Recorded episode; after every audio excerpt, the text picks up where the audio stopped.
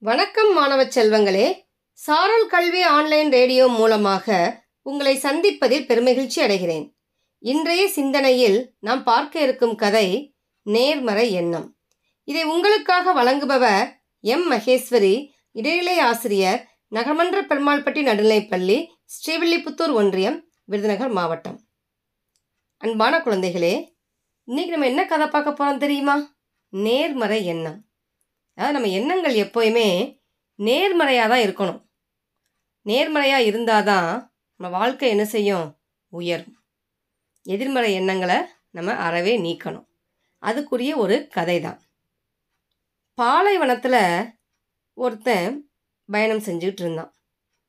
அப்படி பயணம் செஞ்சுட்டு இருக்கும்போது அவனுக்கு குடிக்க தண்ணி இல்லாமல் மயங்கி விழுற நிலைமைக்கு வந்துட்டான். அதாவது தாகம் தாகத்தால் உயிர் போயிருமோ அப்படின்னு நினைக்கும்போது தூரத்தில் ஒரு குடிசை போல் ஒன்று இருந்துச்சு. சரி அந்த குடிசையில் போய் யாராவது இருந்தாங்கன்னா தண்ணி கேட்டு வாங்கி குடிக்கலாம் அப்படின்னு சொல்லி அந்த குடிசைக்கு போகிறான் ரொம்ப கஷ்டப்பட்டு அந்த இடத்துக்கு போய் சேர்ந்துடுறான். அங்கே ஒரு கையால் அடித்து இயக்கக்கூடிய ஒரு பம்பு. அந்த பம்பு பக்கத்தில் ஒரு ஜாடியில் தண்ணி இருந்துச்சு. ஆனால் அதில் ஒரு அட்டையில் வந்து யாரோ ஒன்று எழுதி வச்சுருக்காங்க. என்ன எழுதி வச்சுருக்காங்க அப்படின்னு பார்த்தோம்னா ஜாடியில் உள்ள தண்ணீரை அந்த பம்ப் செட்டில் ஊற்றி அடித்தால் தண்ணீர் வரும். குடித்துவிட்டு மறுபடியும் ஜாடியில் தண்ணீரை நிரப்பி வைத்துவிட்டு செல்லவும் அப்படின்னு எழுதியிருந்துச்சு. அதாவது இவருக்கோ ரொம்ப தாகம். தாகத்தில் தண்ணி கிடைக்குமான்னு அந்த குடிசை பக்கத்தில் போய் பார்த்தோம்னா குடிசை பக்கத்தில் ஒரு அடிபைப்பு இருக்குது அந்த அடி பைப்பில் என்ன இருக்குது பக்கத்தில் ஒரு ஜாடியில் தண்ணி இருந்துச்சு. அந்த தண்ணியை குடிக்கலான்னு பார்க்கும்போது ஒரு அட்டையில் யாரோ எழுதி வச்சுருக்காங்க. என்ன எழுதி வச்சுருக்காங்க? இந்த ஜாடியில் உள்ள தண்ணியை அந்த பம்ப் செட்டில் ஊற்றி அடித்தோம் அப்படின்னா தண்ணி வரும். அந்த தண்ணியை நீங்கள் குடிச்சிட்டு மறுபடியும் என்ன செய்யுங்க? ஜாடியில் தண்ணியை நிரப்பி வைங்க அப்படின்னு சொல்லி எழுதி வச்சுருந்தாங்க.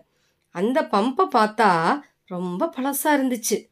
இந்த பம்பு இயங்குமா? இயங்காதா? தண்ணி வருமா? வராதா? அப்படின்ற சந்தேகமெல்லாம் அவனுக்கு வந்துச்சு. சரி இந்த தண்ணியை ஊற்றி நம்ம அடிக்கும்போது அந்த பம்பு இயங்கலைன்னா என்ன பண்ண முடியும்? அப்போ தண்ணியும் வீணாயிரும். தனக்கு தாகமும் அடங்காது. அப்போ என்ன செய்கிறது அப்படின்னு சொல்லி யோசிச்சுட்டு தண்ணி நம்ம குடிச்சிட்டா தாகம் தனியும் இல்லையா? உயிர் பிழைக்க உத்தரவாதம் இருக்குமே அப்படின்னு அவன் யோசிக்கிறான். தண்ணியை குடிக்கிற குடிச்சிடுறது தான் புத்திசாலித்தனம் அப்படின்னு சொல்லி அறிவு சொல்லுது.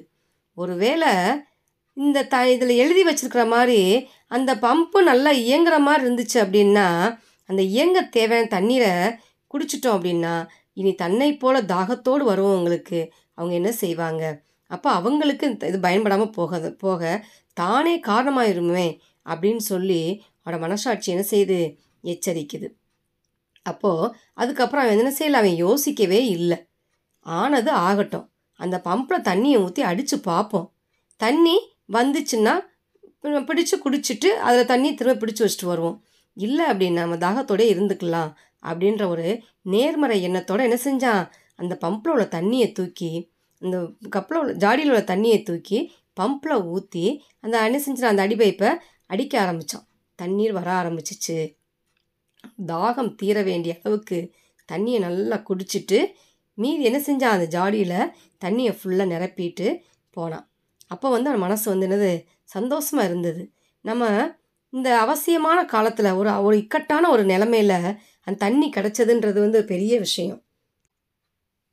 அப்படிப்பட்ட இந்த பாலைவனத்தில் தண்ணி கிடச்ச தண்ணியை நாம் மட்டும் குடிக்காமல் எல்லாருக்கும் வேணுமே அப்படின்னு நினச்சி என்ன செய்கிறான் அந்த தண்ணியை வந்து அடிவேப்பில் விட்டு அடித்து தானும் குடிச்சிட்டு மற்றவங்களுக்கும் அந்த ஜாடியில் ஃபில் பண்ணி வச்சுட்டு போகிறான் இது இது மாதிரி நேர்மறையான எண்ணத்தோட நாம் வாழ்ந்தோம் அப்படின்னா நமக்கு என்ன இருக்கும்? வாழ்க்கையில் வந்து என்றுமே வெற்றி தான். எந்த ஒரு நேரத்துலையுமேவும் நேர்மறை எண்ணத்தோடு நம்ம இருக்கணும். எதிர்மறை எண்ணத்தை அறவே ஒழிக்கணும். நம்மால் முடியும். என்னால் அனைத்தும் செய்ய இயலும். என்னால் சாதிக்க இயலும். நான் வெற்றி பெறுவேன். நான் இந்த வேலையை செய்து முடிப்பேன். அப்படின்ற மாதிரி ஒரு நேர்மறை எண்ணத்தோட காலையில் எந்திரிச்சதுலேருந்து இரவு தூங்குற வரைக்கும் நீங்கள் இருந்தீங்க அப்படின்னா அன்றைய வாழ்க்கை உனக்கு சொர்க்கமாக இருக்கும். நேர்மறை எண்ணம் உங்களை வாழ வைக்கும். எதிர்மறை எண்ணம் உங்களை அழிக்கும். நன்றி குழந்தைகளே. அடுத்த நாள் இன்னொரு கதையோடு உங்களை சந்திக்கிறேன். அதுவரை உங்களிடமிருந்து விடைபெறுவது உங்கள் மகேஸ்வரி ஆசிரியை. நன்றி வணக்கம்.